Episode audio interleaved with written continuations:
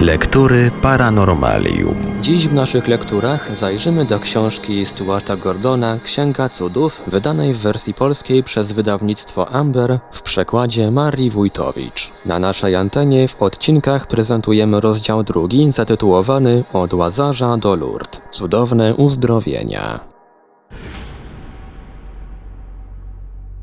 Mesmeryzm i hipnotyzerzy Mesmer urodził się w Konstancji nad Jeziorem Bodeńskim w 1733 roku i studiował magnetyzm w Wiedniu.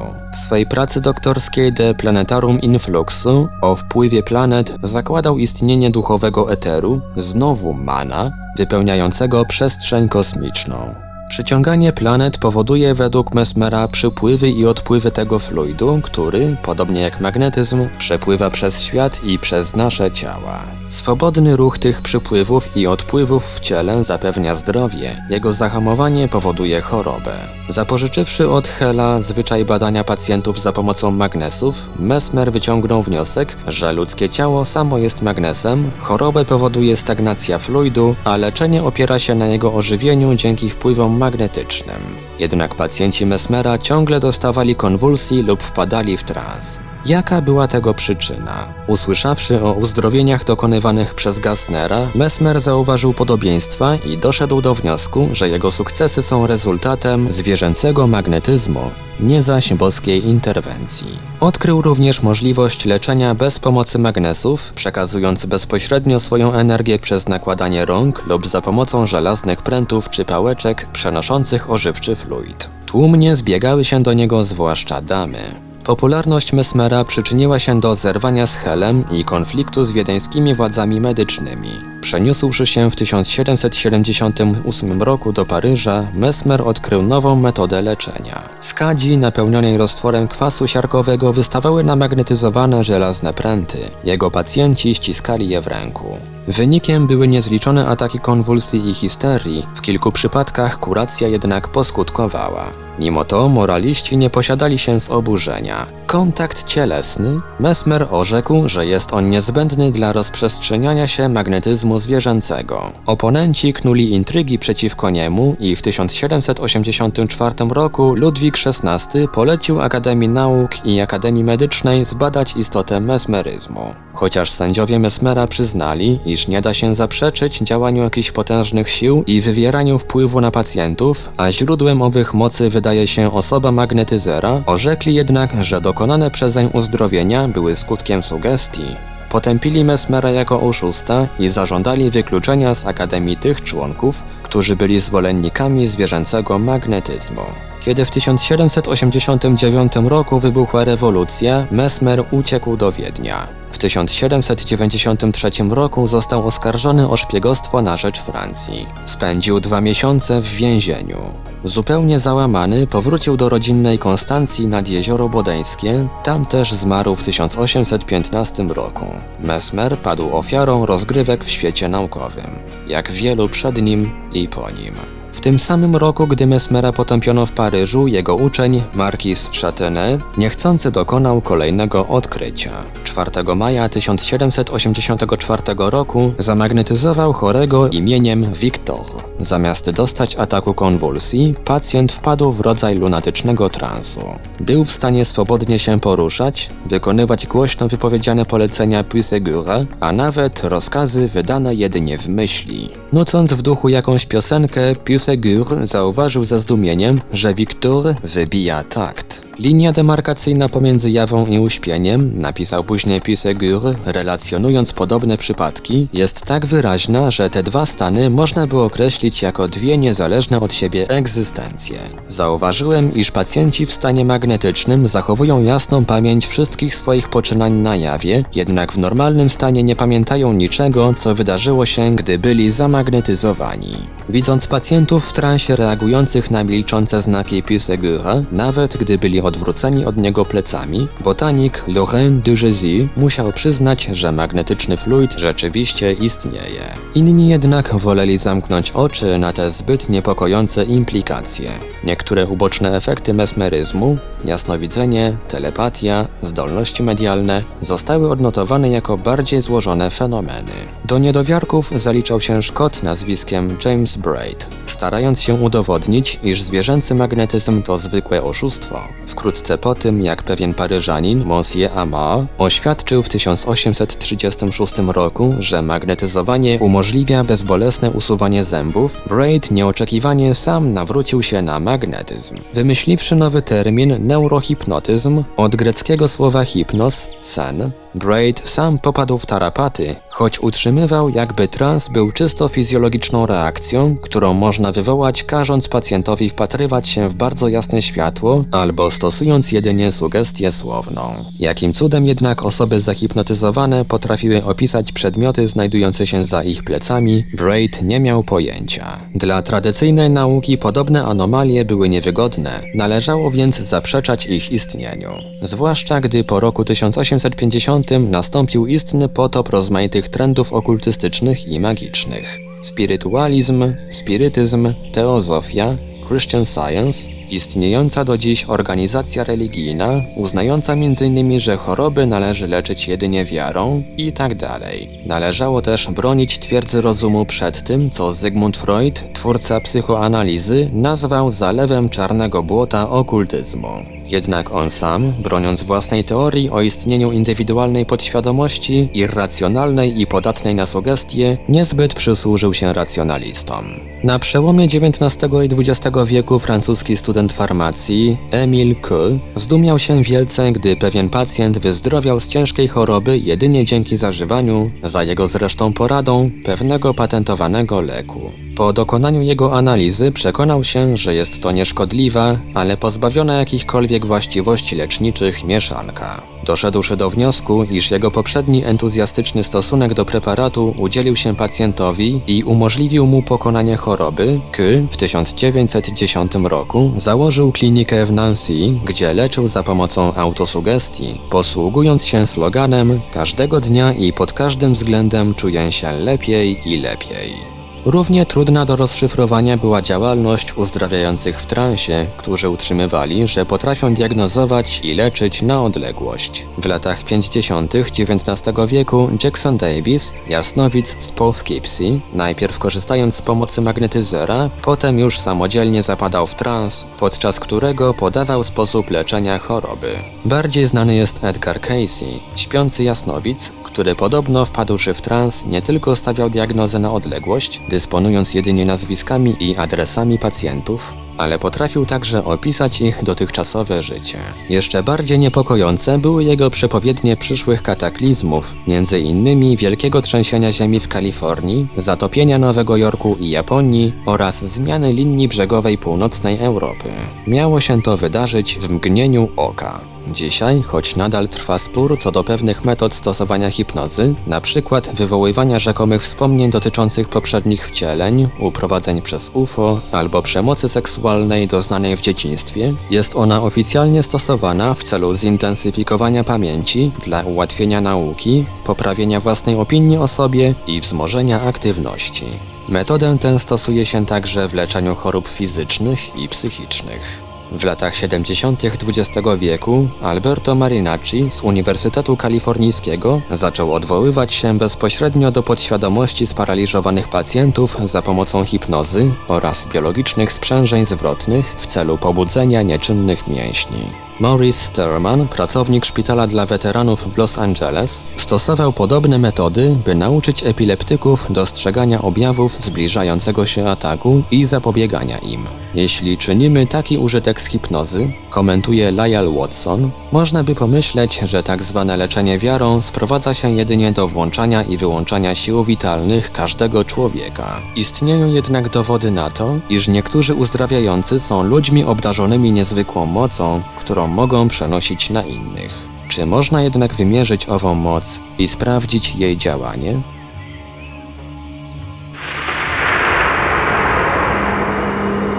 Lektury Paranormalium. Uzdrawianie metafizyczne.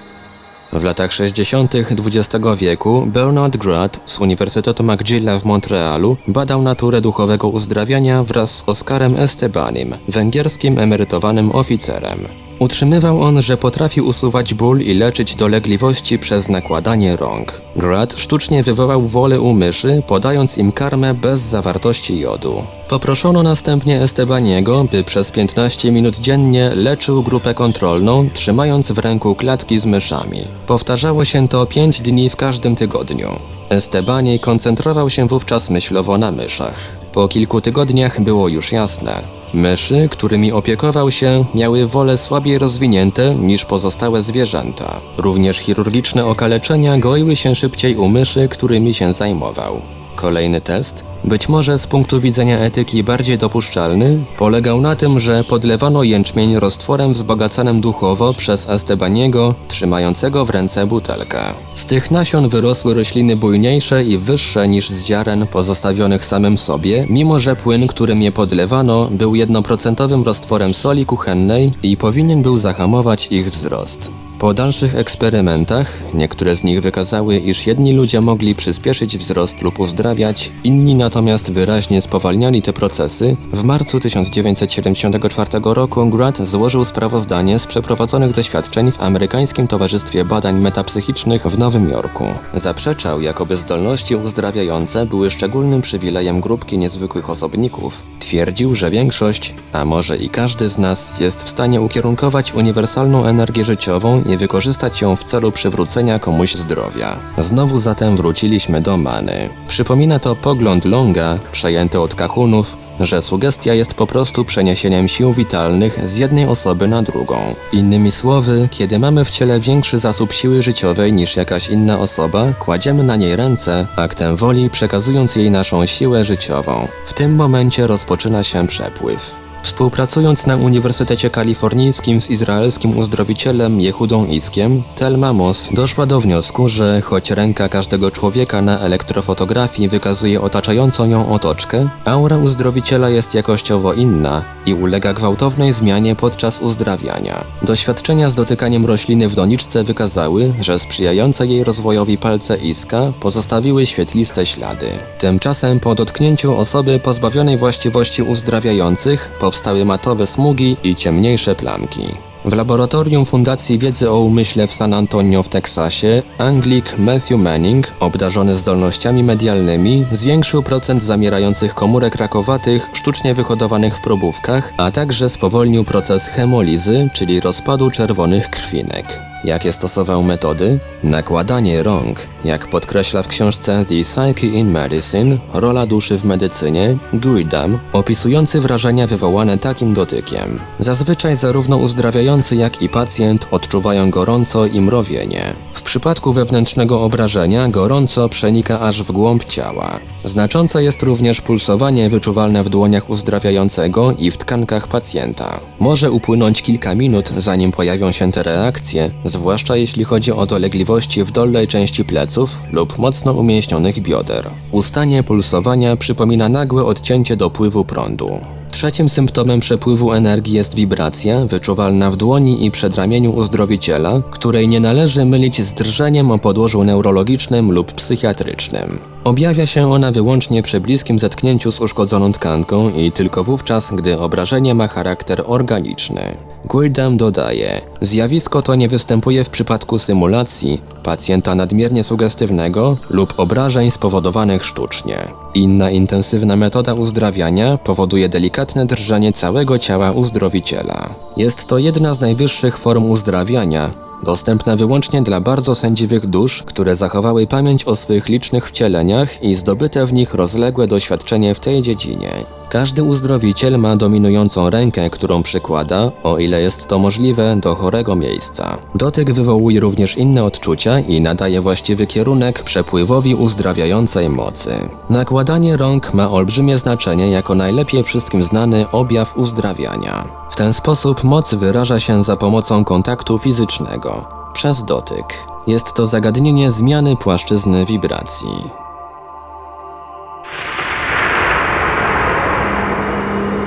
Lektury Paranormalium. Uzdrawianie na odległość i pomoc ze strony zmarłych. Greedham utrzymywał, że on sam i wielu innych z grona jego współpracowników z południowo-zachodniej Anglii w poprzednim wcieleniu należało do XIII-wiecznej sekty Katarów, która przestała istnieć za sprawą kościoła i baronów zamieszkujących północną Francję. Byłby to zatem przypadek reinkarnacji zbiorowej. W dodatku grupa ta była rzekomo wspierana podczas dokonywania uzdrowień przez tzw. Tak powracających, bezcielesne duchy Katarów działające poza czasoprzestrzenią. Grono współpracowników Guidama praktykowało również leczenie poza ciałem. Znałem człowieka, pisał Max Freedom Long, który leczył przez nakładanie rąk, pragnąc, by jego uzdrowicielska moc spływała na pacjentów i przywracała im zdrowie. Przyzywał na pomoc duchy swoich zmarłych krewnych. Dokonał wielu uzdrowień. Spytałem go, czy nie odczuwa wyczerpania ciągłym wydatkowaniem siły. Odpowiedział, że przeciwnie, gdyby nie wyzwalał jej przy leczeniu, na pewno by zmizerniał i musiał zacząć uprawiać intensywną gimnastykę. Niektórzy uzdrowiciele twierdzą, że korzystają ze wsparcia ducha przewodnika. George Chapman, który urodził się w 1920 roku i wychował w Liverpoolu, miał 25 lat, gdy zmarło jego pierwsze dziecko, jednomiesięczna córeczka. Ból po jej stracie sprawił, iż przyłączył się do grupy spirytualistów, ci zaś odkryli jego zdolności uzdrowicielskie. Zdając sobie sprawę z tego, że sztuczki, jakie płata podświadomość, mogą wprowadzać ludzi w błąd, Chapman zażądał dowodu nawiązania autentycznego kontaktu z jakimś duchem. Kiedy po pewnym czasie skontaktował się z nim chirurg nazwiskiem Lang, Chapman zdołał ustalić, iż w szpitalu w Middlesex istotnie pracował William Lang, zmarły w 1937 roku. Chapman odnalazł jego krewnych i kolegów. Ich początkowa konsternacja przerodziła się z dużymi oporami w wiarę. Ku mojemu wielkiemu przerażeniu, a raczej najwyższemu zdumieniu, relacjonuje pierwszą wizytę Chapmana wnuczka Langa, pani Susan Fatlow. Człowiek, który znajdował się w pokoju, był niewątpliwie moim dziadkiem. Nie miał jego cech fizycznych, ale rozpoznałem jego głos i sposób bycia. Rozmawiał ze mną i przypominał drobne wydarzenia z mego dzieciństwa. Zrobiło to na mnie takie wrażenie, że byłem w stanie wykrztusić jedynie tak, dziadku i nie, dziadku. Przed swą śmiercią w 1977 roku córka Langa, Lyndon, dodała: Zadawaliśmy wiele pytań, na które jedynie mój ojciec znał odpowiedź. Potrafił odpowiedzieć na każde z nich. Dawni koledzy zmarłego orzekli zgodnie. Mieli wrażenie, że przez Chapmana istotnie przemawia ktoś obdarzony osobowością i sposobem bycia Langa. Chapmanowi trans przypomina głęboki sen. Nie pamięta niczego, co wówczas robi. Choć sam jest praworęczny, jako Lang dokonuje lewą ręką operacji. Kilka cali nad powierzchnią ciała pacjenta, posługując się niewidzialnymi narzędziami chirurgicznymi. Dokonuje tych zabiegów na duchowym ciele chorego, ale powoduje to zmiany fizyczne. Podobnie jak w przypadku kuracji kahunów lub innych uzdrowicieli, np. Daskalosa. Prawdziwym powodem powrotu ducha doktora Langa, mówi Chapman, nie jest wyłącznie leczenie chorych. Pragnie on dotrzeć do naszych dusz i umożliwić nam nowe, realne spojrzenie na otaczający świat duchowy i pomóc w zrozumieniu go. Mieszkaniec Londynu Harry Edwards, żyjący w latach 1893-1976, niegdyś filar partii liberałów, drukarz z zawodu, gdy po raz pierwszy zetknął się ze spirytualistami i usłyszał od nich, że potrafił uzdrawiać, miał co do tego poważne wątpliwości. Jednak z czasem nabrał pewności. Kiedy zaś po zakończeniu II wojny światowej jego brat przejął drukarnię, Harry Edwards poświęcił się całkowicie nowej działalności i w 1950 roku otrzymywał dziennie około 600 listów z prośbami o kurację na odległość. Utrzymując się wyłącznie z dotacji, popadł w nieuchronny konflikt z przedstawicielami medycyny konwencjonalnej, zwłaszcza, że twierdził, iż udzielają mu pomocy wybitni, ale nie żyjący już medycy, przykład Pastill i Lister. Wystarczy mu jedynie dostroić swój umysł do ich częstotliwości, by nastąpił przypływ mocy. Edwards przekonywał, że ponieważ sam nie potrafi wyjaśnić zachodzących procesów, uzdrawianie musi być skutkiem działania kogoś innego, kto dokładnie orientuje się, jakiej ilości i jakiego rodzaju energii potrzebuje pacjent. Żeby został osiągnięty pożądany skutek, musi kierować procesem jakaś bezcielesna inteligencja, zdolna do sprawowania kontroli i stwierdzenia zmian. Sam uzdrowiciel jest tylko przekaźnikiem tej wyższej inteligencji. Podczas wywierających ogromne wrażenie publicznych demonstracji Edwards niekiedy prosił obecnych lekarzy, by zbadali pacjentów przed i po zabiegu. Istnieje wiele świadectw trwałego wyleczenia przypadków uznanych za nieuleczalne przez reprezentantów medycyny konwencjonalnej. Są wśród nich przypadki białaczki, raka, artretyzmu, gruźlicy i innych chorób. W 1953 roku, składając zeznania przed Komisją do Badania Duchowego Leczenia, złożoną z przedstawicieli Kościoła Anglikańskiego i Brytyjskiego Towarzystwa Lekarskiego, Edwards oświadczył prosto z mostu. Dar uzdrawiania nie może być wyłącznie domeną Kościoła Anglikańskiego ani żadnego innego. Jest to dar Boży dla całej ludzkości. Przedstawiając osiem przypadków uzdrowień, które uznał za godne uwagi, szybko zorientował się, że nie ma co liczyć na obiektywizm sędziów. Podobnie jak to było z Mesmerem, komisja odrzucała jego argumenty, przekręcała fakty i bagatelizowała wszystkie osiągnięcia, nazywając je wynikiem sugestii. Nie znaleźliśmy żadnych dowodów na to, iż za pomocą duchowego uzdrawiania została wyleczona jakakolwiek choroba, której nie mogłaby wyleczyć medycyna konwencjonalna. Brzmiało orzeczenie Komitetu Brytyjskiego Towarzystwa Lekarskiego wydane w 1956 roku. Pełny raport komisji, opublikowany w The Church's Ministry of Healing, uzdrawiająca posługa Kościoła w 1958 roku nie zadowolił nikogo. Czyżby Kościół obawiał się leczenia wiarą? Zapytywał Daily Mail, podsumowując owo orzeczenie jako najlepszy przykład chowania głowy w piasek. Wydany przez Brytyjskie Towarzystwo Lekarskie zakaz współpracy lekarzy z uzdrowicielami zniesiono w 1977 roku, ale medycyna konwencjonalna nadal szermuje sloganem sugestii, co zresztą nie przeszkadza wielu ludziom korzystać z ich usług, nawet jeśli są oszustami. Jednakże odrzucenie uzdrowicieli przez dbających o własną pozycję duchownych czy lekarzy nie jest niczym dziwnym. Nie chodzi tu jedynie o zagrożenie ich monopolu, ani o szkodliwą działalność oszustów. Jest to sprawa światopoglądu. Lekarze uprawiający medycynę konwencjonalną są z zasady świeckimi racjonalistami. Jak mogliby więc uwierzyć w niewidzialne, bezcielesne istoty, uzdrawiające na odległość? A nawet gdyby w nie uwierzyli, jakże mogliby się do tego przyznać? Niektórzy jednak mają odwagę uczynić coś podobnego. W marcu 1974 roku z Guirdamem skontaktował się telefonicznie niejaki dr Charles, kanadyjski lekarz przebywający na konferencji w Anglii. Po jego głosie można było od razu poznać, że cierpi co najmniej na poważne zapalenie krtani. Dwa dni później zadzwonił ponownie do Guirdama. Miał już zapalenie płuc. Zaprzyjaźniony lekarz stwierdził zagęszczenie w dolnym płacie obu płuc, jeden zaś płat przestał w ogóle działać. A jednak następnego dnia dr Charles zadzwonił jeszcze raz i poinformował, iż zapalenie płuc znikło. Nawet ów nieczynny płat działał bez zarzutu.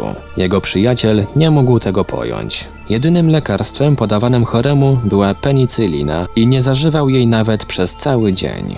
Leczenie choroby, które zazwyczaj zajmowało kilka tygodni, teraz trwało kilka godzin. Dr Charles miał jednak coś więcej do powiedzenia. Czy Guidam uzna go za wariata, gdy mu powie, że poprzedniej nocy wyczuł w swoim pokoju obecność kobiety w błękitnej szacie, która położyła ręce na jego klatce piersiowej, poczuł mrowienie i wnikające głęboko do wnętrza ciała gorąco, cytując, jakby przystawiono mi do samej skóry aparaturę do krótkofalowych diatermii i to zbyt mocno naładowaną. Kobieta była opasana w talii srebrnym paskiem, nosiła na lewym biodrze medalion i miała świetliste, niebieskie oczy.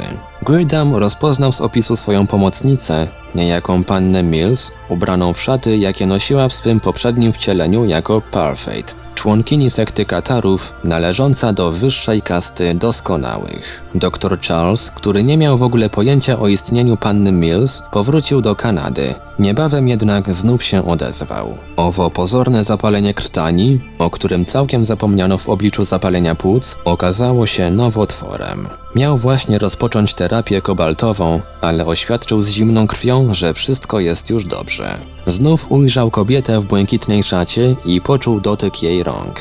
Tym razem położyła jedną dłoń na jego gardle, przykrywając krtań, drugą zaś dotykała jego czoła, karku, a niekiedy i kciuka. Poczuł znów ciepło wydobywające się z jej eterycznych palców. Podwójna biopsja wykazała mniejszą liczbę komórek nowotworowych. Terapię kobaltową odłożono. Wynik trzeciej analizy komórki rakowate zniknęły całkowicie. Dr Charles wygłosił odczyt na temat swego cudownego uzdrowienia w lokalnym towarzystwie lekarskim. Gridam nie podaje nazwy miasta, w którym Charles pracował. Towarzyszył mu podczas tego wykładu patolog, który stwierdził, że żaden nowotwór złośliwy nie mógł w tak krótkim czasie ulec remisji. Później dr Charles znowu odwiedził Anglię i przekonał się, iż to rzeczywiście panna Mills, nie opuszczając hrabstwa Somerset, wyleczyła go z zapalenia płuc w Londynie i zlikwidowała raka krtani, gdy przebywał za oceanem.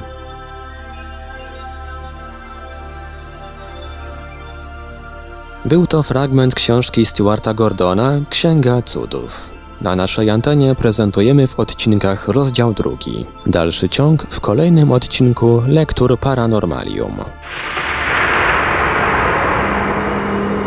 Lektury Paranormalium.